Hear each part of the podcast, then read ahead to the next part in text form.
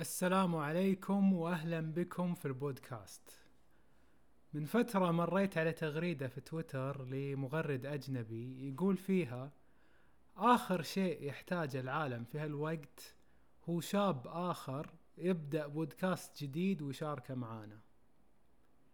كانت التغريدة الساخرة تمثل الواقع الرقمي اللي نعيش فيه، وهو يكتظ بقنوات بودكاست جديدة في الوطن العربي كل يوم.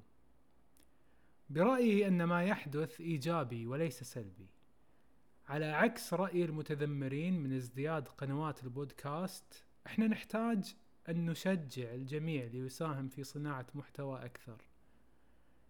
الوفرة دائما جيدة للمستهلك، هذا أولا، وأظن أن هذا التوجه في طريقة للزيادة.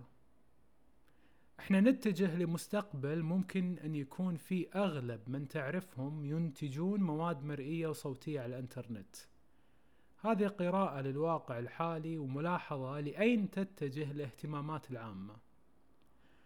برأيي أن كل من يريد أن يستثمر في علاقاته الاجتماعية والمهنية وحتى الأسرية يجب عليه أن ينشئ محتوى يربطه بتلك الدوائر الاجتماعية ليبني الجسور بينها ويعزز العلاقات أكثر وأكثر.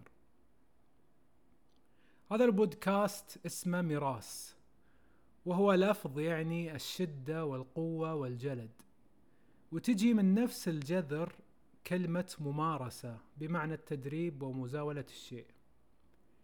قصة اختياري لهالاسم مضحكة شوي.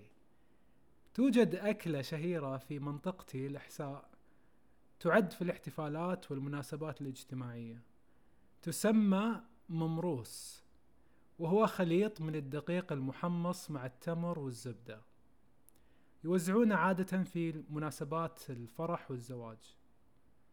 بعد محاولات في إيجاد اسم مناسب لهذا البرنامج قلت بختار أي اسم حتى لو ما له معنى، حتى لو أسميه ممْروس.